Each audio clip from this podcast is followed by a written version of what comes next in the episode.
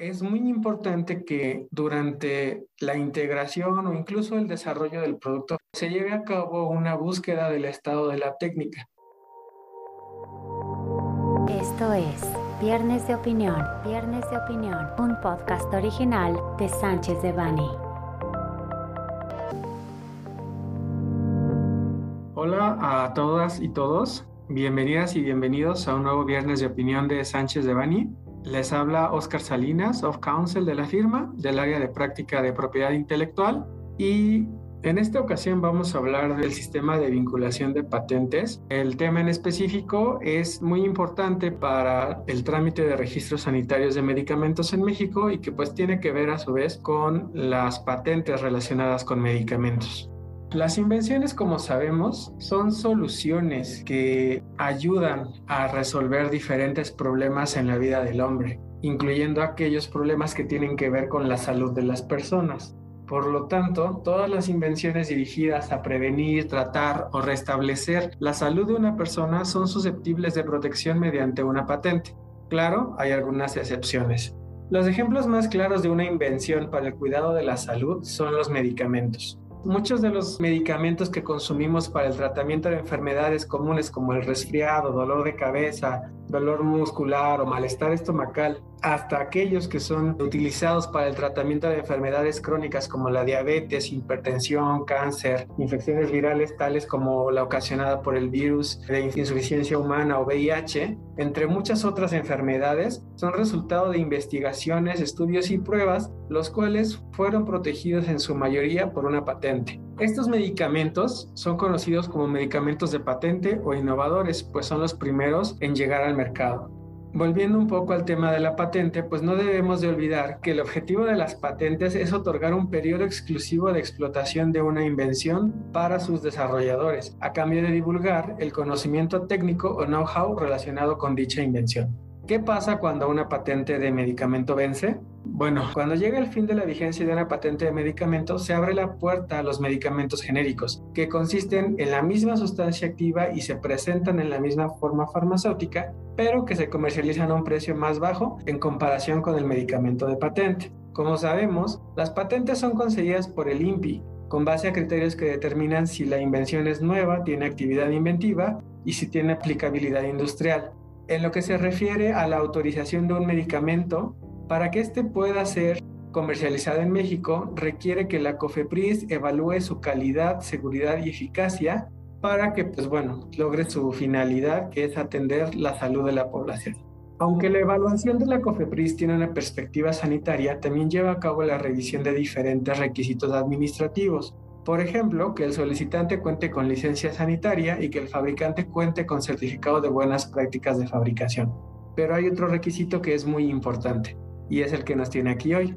Estamos hablando del requisito establecido en el artículo 167 bis sobre que los solicitantes de registro de un medicamento deberán demostrar que son titulares de la patente o bien cuentan con una licencia de explotación de la patente sobre el principio activo del cual están solicitando el registro sanitario. Este artículo prevé una tercera opción y es que el solicitante del registro sanitario cuando no puede demostrar que es titular de la patente o bien que cuenta con una licencia de explotación, puede manifestar mediante protesta a decir verdad que el producto que pretende registrar no infringe los derechos de patente de algún tercero. Esto detona un sistema que es el sistema de vinculación entre el INPI y la COFEPRIS, que consiste en que el INPI realizará una búsqueda dentro de la Gaceta de Patentes de Medicamentos vigentes para determinar si efectivamente no hay la invasión de derechos de patente de algún tercero. En el caso de que el INPI encuentre alguna patente cuyos derechos pudieran ser vulnerados, este informará a la COFEPRIS que a su vez emitirá una prevención al solicitante del registro sanitario para que demuestre que es titular de la patente o que cuenta con una licencia de explotación respecto de las patentes citadas por el INPI relevantes para la concesión del registro sanitario. O en todo caso, también el INPI puede llegar a requerir información adicional para desestimar la relevancia de dichas patentes. Aquí lo importante es, y que debemos de tener en consideración, en que aun cuando es un sistema de cooperación entre el INPI y la COFEPRIS, la COFEPRIS tiene un, un procedimiento establecido para la evaluación de las solicitudes de registro sanitario.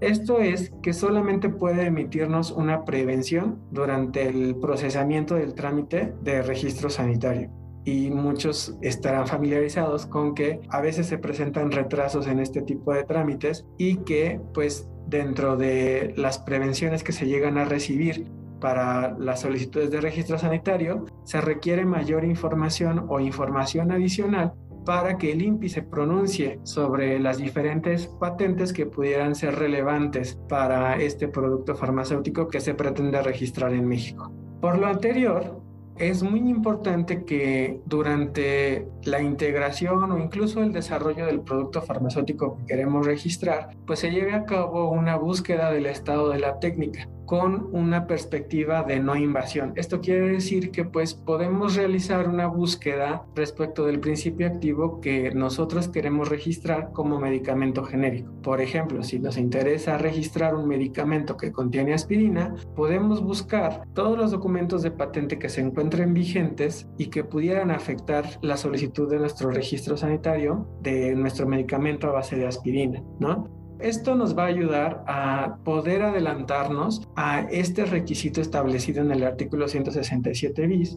respecto a las declaraciones bajo protesta de decir verdad, de que no se invaden derechos de terceros. Si nosotros contamos con un análisis de no invasión previo al sometimiento del registro sanitario, podremos tener una mejor perspectiva o incluso esperar un mejor resultado respecto a este parámetro de evaluación que hace la COFEPRIS para la concesión de nuestro registro sanitario. Ahora también es muy importante mencionar que el requisito de patente y el sistema de vinculación entre el INPI y la COFEPRIS es independiente del sistema de protección de datos, refiriéndonos particularmente a la protección de datos clínicos y del periodo con el que cuenta un laboratorio farmacéutico para poder realizar estudios para obtener la autorización de un medicamento genérico, también conocida como la cláusula volar. Bueno, amigas y amigos, es todo por hoy. Espero que esta información les haya sido de utilidad. Agradecemos mucho su atención y los invitamos a no perderse nuestro siguiente capítulo de Viernes de Opinión. Les recordamos que este material representa una opinión, por lo que no puede ser considerado como una asesoría legal. Para cualquier duda o comentario sobre este material, contacte a Oscar Salinas, oscar.salinas.com.